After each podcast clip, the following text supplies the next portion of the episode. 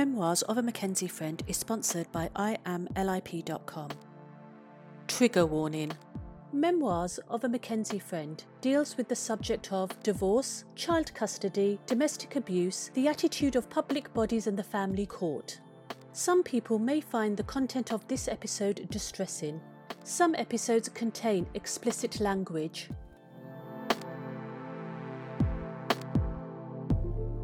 My name is Selina. Who am I? I am white, I am black, I am brown, and I am much, much more. I'm a Christian, I'm a Hindu, I'm a Buddhist, I'm a Sikh, I'm a Muslim, I am Catholic, and human to the core. I am every person who did what they were supposed to do leave and tell. I am every person who was re abused by the system. I am every person who was disbelieved by the police before I even began to speak my truth. I am every person who faced an unaccountable family court only to be silenced by their orders. I am Anonymous Us, and here are our stories.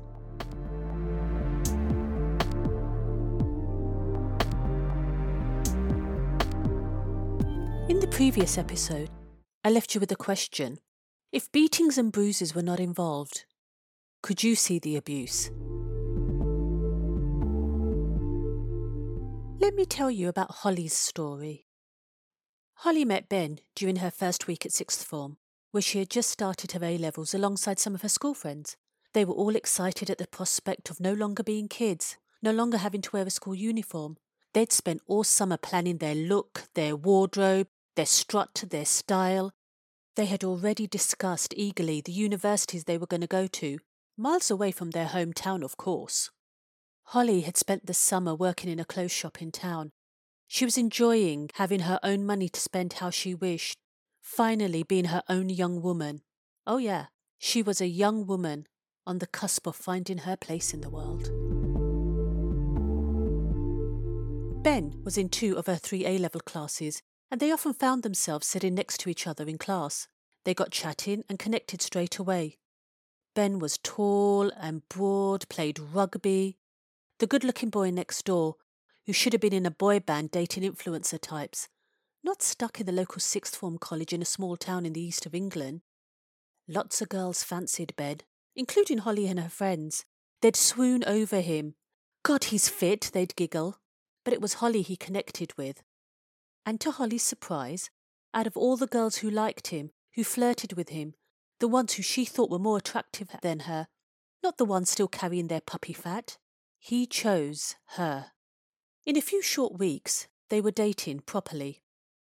Ben was wonderful from day one, very attentive, romantic, swept Holly off her feet, and she fell head over heels in love. She couldn't believe it.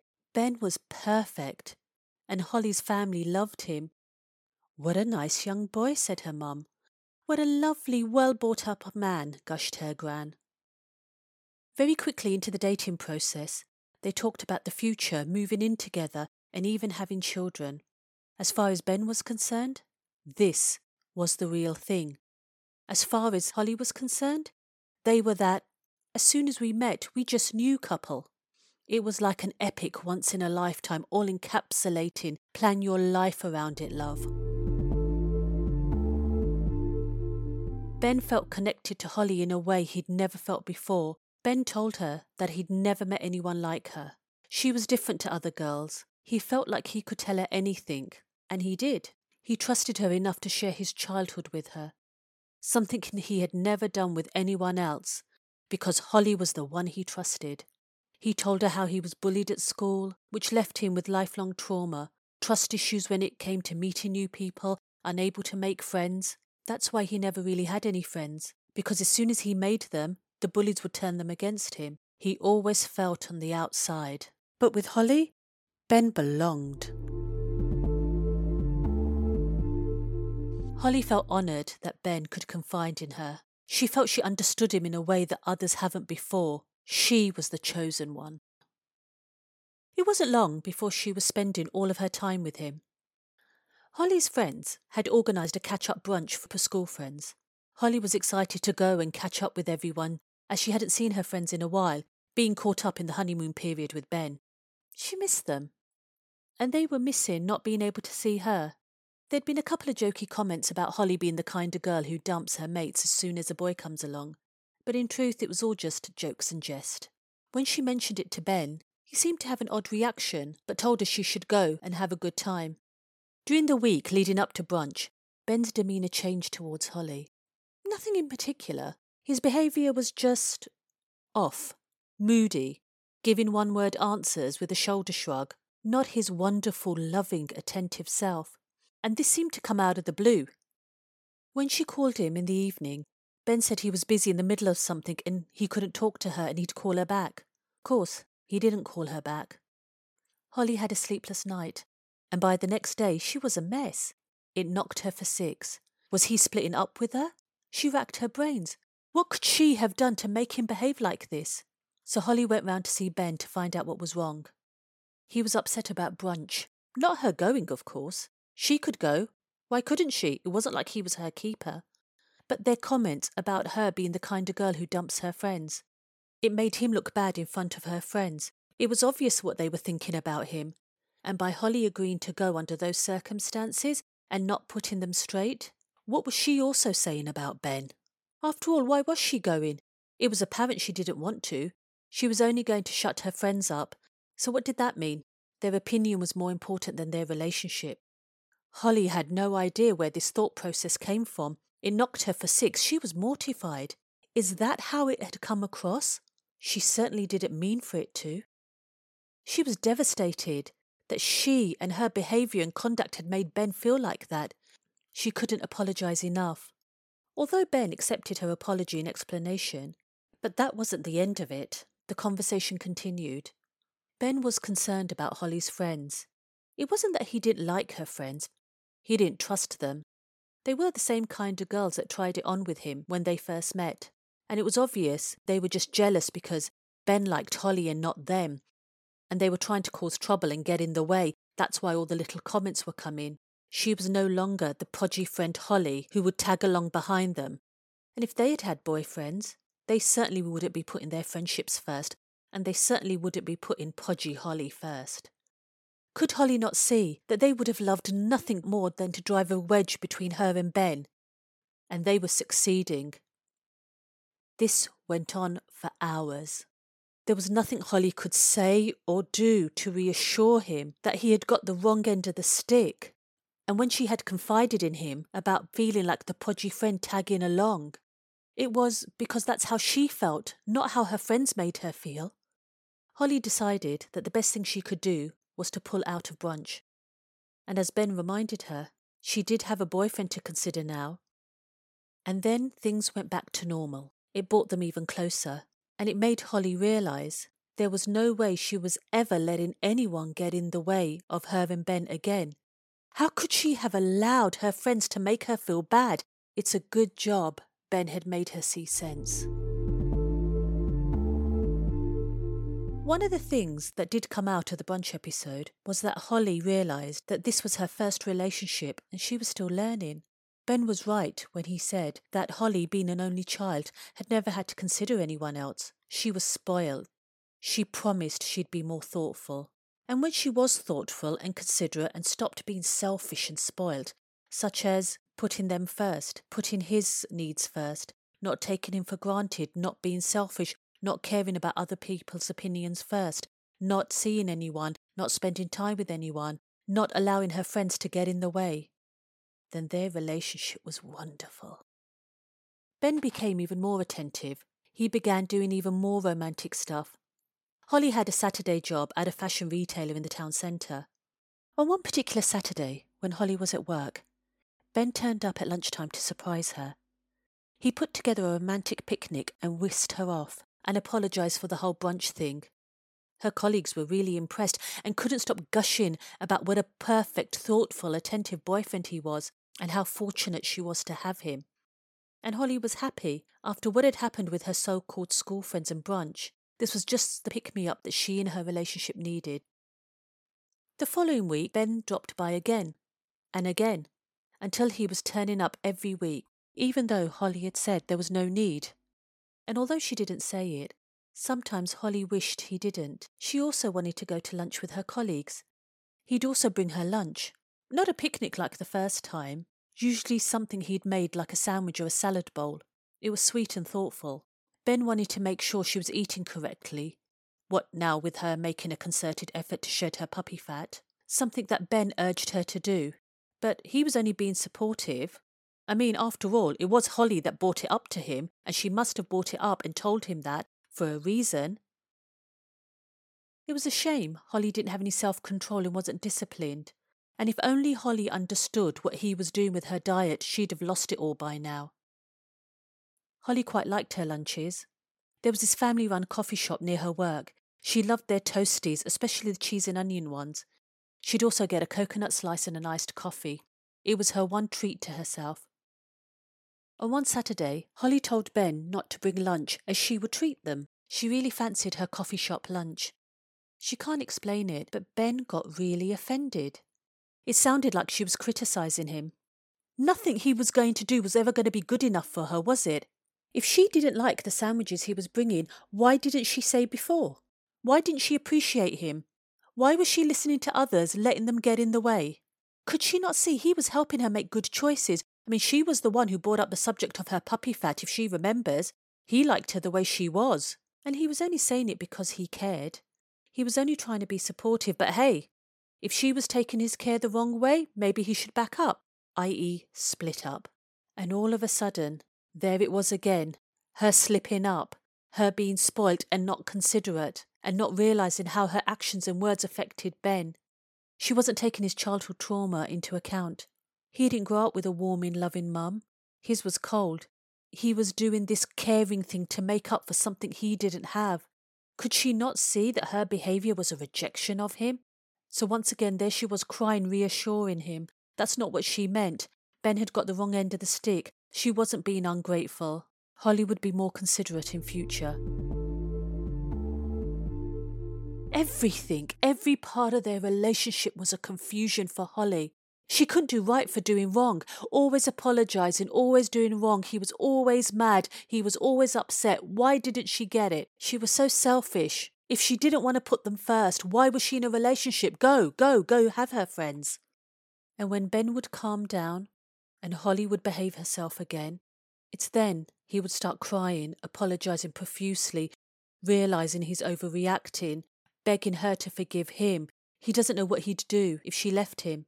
And as for Holly, it was her job to be a good girlfriend and be supportive. If she just didn't keep making these mistakes, she could fix him. And all she ever did was clip her wings to make him feel safe and secure. That's what I mean by other slip ups. And actually, there were many of them. She always seemed to be apologizing for something. Around the same time, Holly began getting a few low marks on some of her college essays. Holly had to admit between her A levels, her Saturday job, spending every waking moment with Ben, on the phone to Ben, texting Ben, it was all getting too much. She broached the subject with Ben that a couple of nights off a week, where he didn't come round, would be good. She could focus on her college work, he could focus on his. And it was healthy to do their own thing sometimes. A few nights a week wouldn't be such a big deal. Ben also suggested she should consider giving up her Saturday job. It was taking up too much of her time. Holly explained that that wasn't going to be possible. She had a store card. She'd got it over the summer before she met Ben. It was used to buy clothes to go to sixth form with. It wasn't really a big deal and it wasn't a huge amount. She was on top of it, comfortably paying it off with her Saturday job, with enough left over for all the social stuff. Besides, Holly loved her job and got on well with the girls there, and at times, after work, they'd go for a drink, although the last few times he'd rung her upset so she left and went round to his. After all, it was her job to be a good girlfriend. Much to Holly's surprise, Ben was really cool with her keeping her Saturday job. In fact, he was really supportive. In fact, he offered to help her put her schedule together and manage her time more efficiently. Despite trying to stick to Ben's schedule, it wasn't helping. Her grades were still up and down, and her schedule was making her really unhappy. Every minute of every day was being accounted for. Yet something had to give, and it wasn't going to be her job. Then, out of the blue, Ben did his usual. He began pulling away and was off with her. And when she asked him, again the usual response nothing. She'd obviously done something wrong and upset him. Maybe she wasn't being grateful enough for the schedule. I mean, experience had taught her it was these kind of things that used to upset Ben. But instead of eventually coming round, like he would usually do, telling her that he had done wrong, the mood continued. And then one evening he texted her, I think we should finish. Holly was floored. The boy she loved was finishing it with her, but why? She was beside herself with panic. In tears, she rang him. He didn't pick up. She left tearful voicemails begging him to talk to her, tell her what was wrong. Whatever it was, she was sorry. They'd fix it. She'd fix it. She'd change. The following morning, having not slept, crying all night, she went round to Ben's. Holly begged him, Tell me, why are you doing this? He kept saying, Nothing. It's for the best. They toed and froed for hours before he finally explained that if being with him was causing her to fail her A levels, then maybe it was best they finished. He was doing what was best for her. He didn't want to have a negative effect on her life. He didn't want to prove everyone right, and the brunch comment was brought up again. Her automatic response was to be totally apologetic for her behaviour. She certainly didn't mean to make him feel bad, like he was to blame, and eventually he allowed her to talk it through. And by the end of the evening, Holly realised the best thing for her was to give up her job. And on top of that, Ben selflessly insisted on paying off her store card debt so she could give up her job comfortably could she ask for a better boyfriend? Ben also apologised for overreacting. It's just that he cared for Holly so much, and due to his childhood trauma, it was understandable that he reacted fearfully to things. Holly reassured Ben that he had nothing to apologise for. Holly had had a stable upbringing, and she should be more understanding to how her behaviour could affect Ben. She always seemed to be apologising for something. Sometimes, though, it did feel like an emotional roller coaster. But that's what true love is. It's not meant to be easy. On reflection, giving up her job was the best thing for Holly, although her grades were still up and down. Things between her and Ben improved no end. Although with Ben's support her schedule remained. He created a study and coursework schedule, and Ben always knew where she was. Bonus? They were seeing each other all the time. Two years seemed to fly by in a blink of an eye, and it wasn't long before they were thinking of uni. Holly rarely spoke to her former friends, just the odd smile and hello when she saw them in class. Her whole life was Ben. Holly's plan to go to uni in London to study law had fallen by the wayside. She would now be going to the local university near home to study teaching, the same one as Ben. It didn't surprise any of her old friends. Her life was about him now. Holly's cousin Amy had recently returned from travelling and was concerned that Holly was no longer applying to her preferred universities to study law. Come on, Hols. Don't plan your life around a guy. There are no guarantees you may even stay together, Amy said to Holly. Holly was livid. How dare Amy try to poison her mind against Ben? If it weren't for Ben, Holly wouldn't even be going to university. What with her not being able to cope, especially since realising She's not that smart after all. Besides, could she really cope with studying law, what with her struggling academically already? It turned out to be a good decision. University wasn't easy for Holly, or Ben. Holly struggled all the way through uni, and during it, she was diagnosed with depression. All her family were just as concerned, including Ben. She doesn't know what she'd have done without Ben. Holly's family doesn't know what they would have done without Ben. He was carrying the load for both of them, and despite everything, he still loved Holly. He was there for her. When most other blokes would have run, he stuck around. Holly was fortunate to have him. Roll on another three years. They graduated and pretty quickly began working. Both her and Ben thought it would be best if she worked as a teaching assistant. Less pressure. Besides, they'd be having kids soon and she'd have to give up working then. Ben began his career in marketing and did very well. They also bought a house very quickly. Luckily, Ben was very good with money, and now it was time to get married. Ben couldn't wait to start a family. Holly ran away on the honeymoon. She boarded a plane to London where her cousin Amy met her. She left Ben broken hearted. And after everything he'd done for her. What a bitch. Poor man. He was heartbroken. This is what people saw on the outside. This is what was playing out in front of their eyes. But how many of you could see the red flags when Holly's story was put simply like that? The stuff that was happening, but no one saw because it was behind closed doors. It's private. It's no one else's business. It's between us. It's just between you and me. They don't understand us. They're just jealous. They want to split us up. Why are you listening to them? I only want what's best for you. Why are you being difficult? Do you not trust me?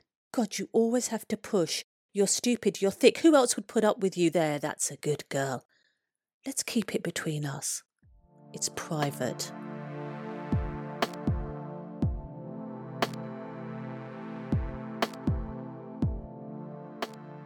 Memoirs of a McKenzie Friend is sponsored by IamLIP.com.